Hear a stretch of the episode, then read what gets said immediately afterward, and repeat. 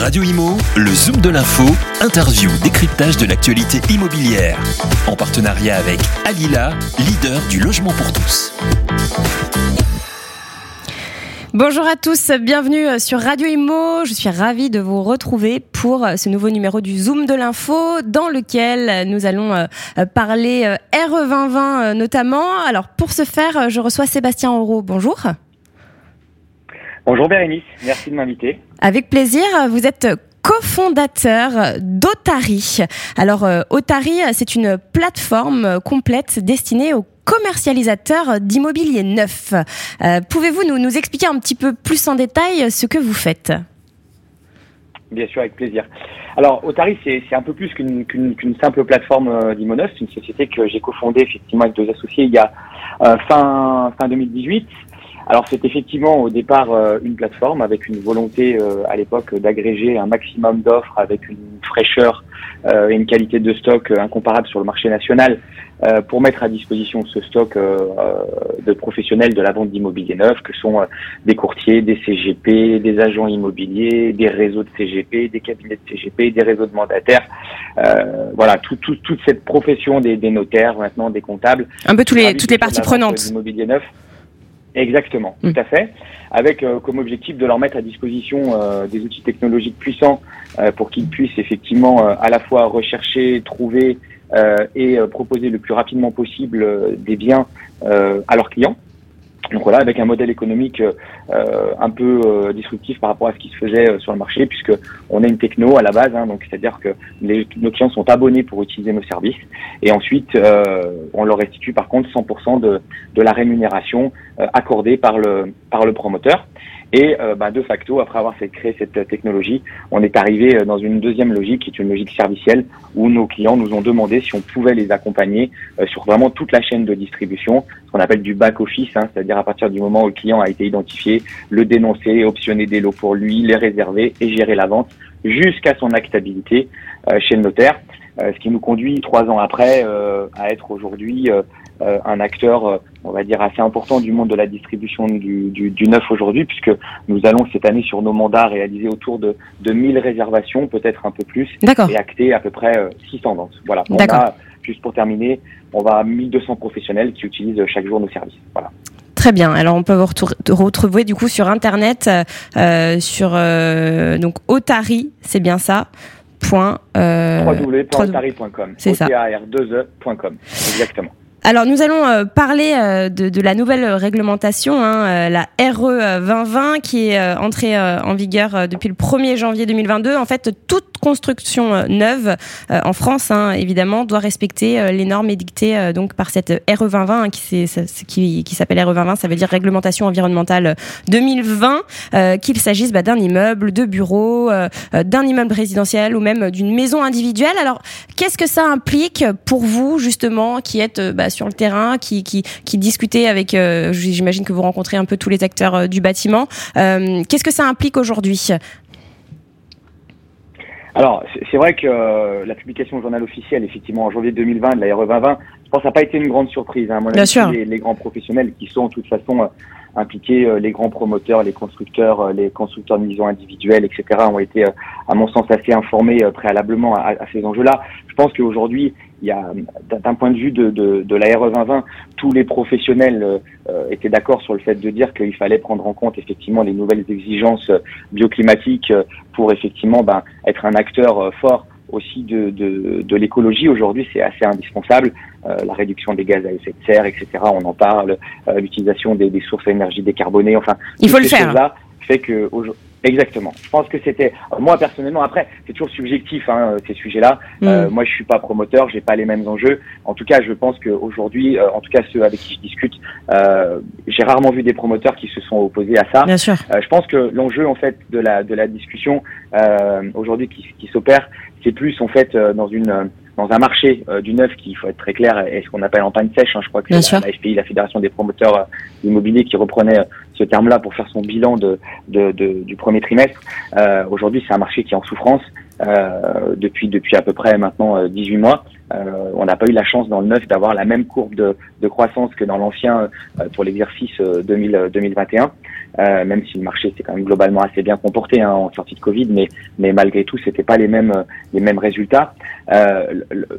Aujourd'hui, la problématique, c'est plus une conjonction d'un certain nombre de facteurs qui fait qu'aujourd'hui, les professionnels du neuf émettent effectivement des cris d'alarme, puisque on sait qu'aujourd'hui, il manque à peu près 1 million de logements en France. Donc voilà, je crois que notre gouvernement l'avait déjà démontré préalablement. Le sujet de l'habitat, c'est pas un sujet qui les préoccupe fortement. Non, il n'y a pas de ministre du logement pour l'instant. Il n'y a même pas de ministre du logement, sachant que c'est aujourd'hui, je pense qu'on l'a tous lu dans la presse et dans les médias, et c'est une réalité, le budget du logement, enfin dans le budget des ménages en France, le logement, c'est la plus grosse dépense. C'est le principal budget, hein, oui. Donc exactement, c'est la plus grosse dépense. On sait aujourd'hui aussi que les Français ont un attachement très fort à la pierre. Bien sûr. Moi, je vais d'ailleurs parler d'un sujet qu'on connaît bien, puisque nous aujourd'hui, sur les, on va dire peut-être 1200 réservations qu'on va faire cette année en termes de projection, 75% vont être de l'investissement, notamment tracté par le dispositif PINEL+. D'accord. Aujourd'hui, on va y revenir dessus, qui tracte encore effectivement, qui est un joli véhicule pour les investisseurs, qui pour rappel a pour objectif de faire des réductions d'impôts, allant de 12 à 21% sur 6, 9 ou 12 ans, avec effectivement des biens pouvant aller jusqu'à 300 000 € et maximum 5 500 € du mètre carré. Donc voilà, avec des enjeux forts sur de la réduction d'impôts. Donc ça, c'est un dispositif qui tracte fortement les ventes au niveau national. À une époque, on était à 50 dans l'immobilier neuf résidentiel, on était à peu près à 50% du volume qui était réalisé sur de la vente de ce qu'on appelle de résidence principale ou résidence secondaire, et 50% sur l'invest. J'ai pas les chiffres précis parce que c'est difficile, mais je pense qu'à la fin de l'année, à mon avis, la vente en investissement aura pris le dessus sur la vente en accession traditionnelle. Et ça, c'est dû à quoi? Voilà. C'est la valeur refuge, en fait. La pierre est une valeur refuge. Les Français, avec ce qui se passe, c'est ça peut-être? Ce qui se passe à l'international ou même avec l'inflation, etc., se réfugient dans les valeurs qu'ils connaissent? Ouais, je pense qu'il y a un attachement très fort historiquement des Français à la pierre. Je pense aussi que les Français ont beaucoup épargné pendant le confinement, la période du Covid. Ils ont plus d'apport, du coup. Avec des marchés, exactement. Il y a de l'apport, des marchés financiers qui se comportent. Enfin, je pense qu'il y a aussi un peu une crise de confiance dans les marchés financiers. Et on voit que les marchés financiers réagissent pas forcément très bien à ce qui se passe depuis quelques temps, ce qui est logique. Hein. Quand on a des conflits géopolitiques, guerres, etc. Voilà, ça fragilise les marchés. Donc les gens ont besoin d'investir. Et aujourd'hui, je pense qu'effectivement, la pierre, ça reste quand même un sujet d'investissement très fort. Donc à laquelle sont attachés à la fois les foyers, enfin les ménages, mais aussi les conseillers en gestion de patrimoine et autres professionnels qui vendent de l'investissement. Donc ça, c'est important. Et c'est effectivement ce dispositif Pinel qu'on connaît, qui était un dispositif d'investissement assez fabuleux, à la fois pour écraser de l'impôt et effectivement constituer aussi un capital, bien sûr, si c'était bien investi. Donc voilà. Et là, en fait, ce qui se passe, c'est qu'on se retrouve avec une RE2020 qui arrive, une crise qui provoque une hausse assez conséquente, en fait, du prix des matières premières, hein, et notamment des matières premières qui sont des premières biosourcées, acier aussi, etc. Donc qui fait que les prix s'envolent. Donc voilà, on se retrouve avec un marché du neuf dont les prix s'envolent aussi. On se retrouve avec des octrois de permis de construire, en fait, qui se font aussi au compte-gouttes. Donc ce qui crée de la valeur, on va dire de la rareté sur les produits, avec des promoteurs qui doivent aussi défendre leur bilan. Hein. Ils doivent aujourd'hui créer du résultat. Ils ont des équipes à faire vivre, etc. Donc ce qui provoque forcément naturellement entre un mécanisme tout simplement d'offres et de demandes, ce qui provoque une dérégulation du marché. Et en plus là-dessus, on vient nous dire, en définitive, le Pinel il va s'arrêter dans sa version actuelle, c'est-à-dire que vous avez jusqu'au 31/12, on va dire 2022, pour acter l'acquisition d'un bien en Pinel pour disposer dans on va dire des normes de construction actuelles, hein, pas RE2020 ni Pinel+, dont on va parler ça. Si vous souhaitez effectivement disposer de ces conditions-là, vous avez jusqu'au 31/12/2022 pour acter. Et sinon, en fait, ensuite, dans la nouvelle loi de finances, on a fait la connaissance du Pinel+. Alors certains, le gouvernement l'appelle le Pinel+, d'autres, les professionnels l'ont largement appelé le Pinel-. Après, chacun fera son choix. Mais effectivement, avec aujourd'hui des pouvoirs publics qui ont prévu effectivement dans la loi de finances de réduire les taux de réduction d'impôts, puisqu'aujourd'hui, je le rappelle, ils sont fixés à 12, 18 et 20%, 21% si vous engagez sur 6, 9 ou 12 mois, ou 12 ans, pardon. Et voilà, exactement. Et ils seront ramenés en 2023, c'est-à-dire que si vous achetez des logements dans les normes actuelles, à 10,5%, puis 15%, puis 17,5%. Et si vous achetez en 2024, on passera à 9, 12 et 14%. Donc, je vous laisse à peu près vous rendre compte. Mais par contre, on vous dit, si vous voulez maintenir vos conditions, vous allez acheter donc un logement RE2020, alors en fonction du stade de RE2020, parce qu'après ça va peut-être complexifier un peu le discours, mais surtout avec des critères de qualité et d'usage.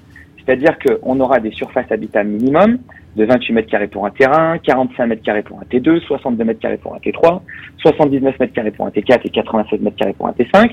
Obligatoirement des espaces extérieurs avec une jouissance privative de 3 mètres carrés pour un T1, T2, 5 mètres carrés pour un T3, 7 mètres carrés pour un T4, 9 mètres carrés pour un T5. Et surtout, en fait, des ouvertures traversantes sur les logements, des hauteurs de plafond, etc. Donc là aussi, on se retrouve dans des contraintes de construction qui vont être extrêmement fortes. Donc voilà. Donc là, je pense que tout le monde est capable de faire le calcul. Plus de surface, des contraintes de construction différentes, des problématiques de sourcing de matériaux, etc., etc. Donc tout ça fait qu'on va se retrouver en 2023 avec des logements qui devront être appréhendés par les promoteurs en PINEL+. Mais est-ce que les investisseurs auront réellement les capacités d'acheter des logements qui seront 8, 10, 15% peut-être plus chers que le prix au mètre carré actuel, qui est déjà très élevé. Ouais. Tout à l'heure, vous avez cité la FPI. J'aimerais juste citer une phrase que Pascal Boulanger, le président de la FPI, a dit récemment. À 25 ans, les gens de ma génération pouvaient acheter. Ce n'est plus le cas aujourd'hui, sauf exception. Donc vraiment, il tire la sonnette d'alarme. Il y a vraiment un problème qui a déjà commencé et qui va se poursuivre. Vous l'avez dit en 2023, puisque la hausse des prix va continuer.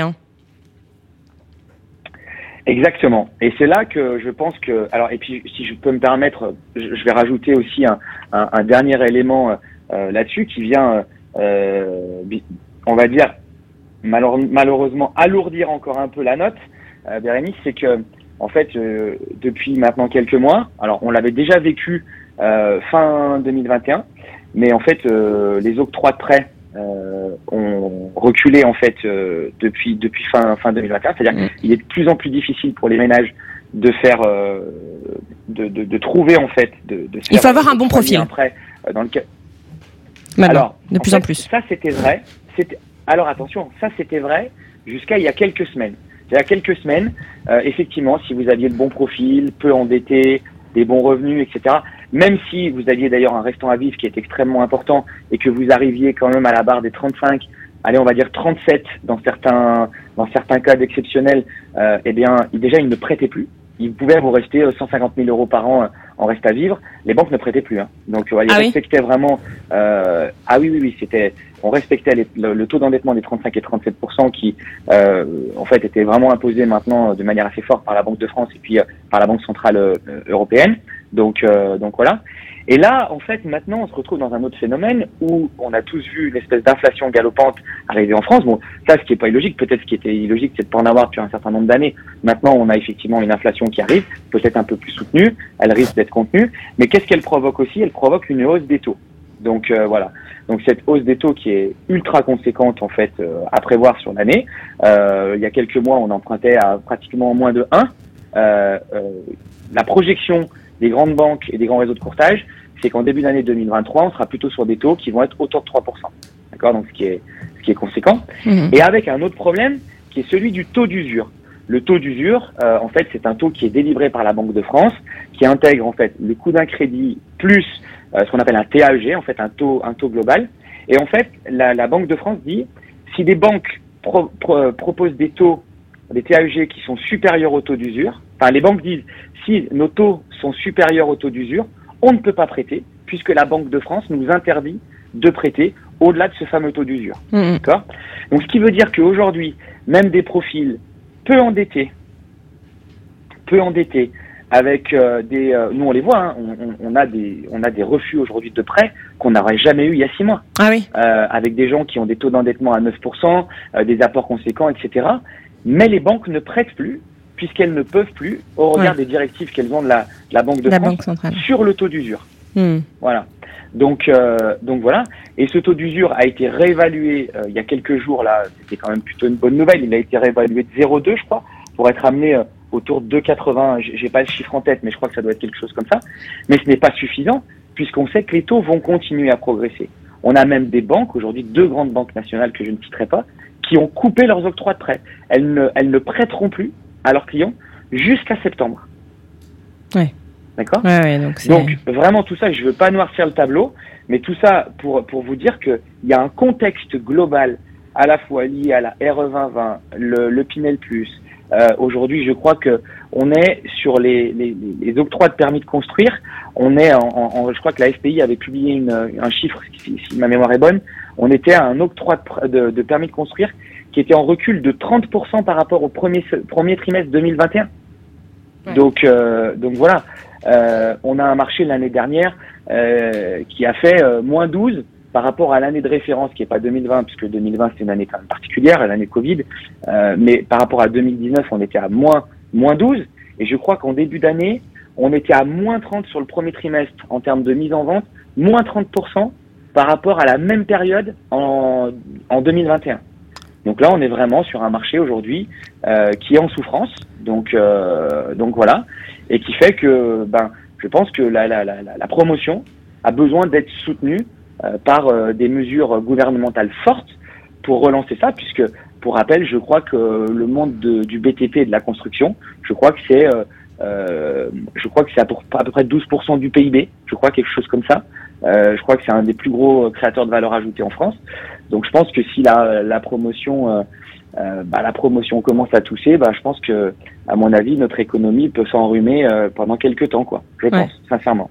Ouais, je crois que c'est à peu près 8% du PIB, hein, le BTP en France. Voilà, pardon. C'est à peu près 300 milliards d'euros le chiffre d'affaires chaque année. Bah écoutez, en tout cas, on attend de pied ferme le nouveau gouvernement qui devrait être annoncé dans les jours qui arrivent.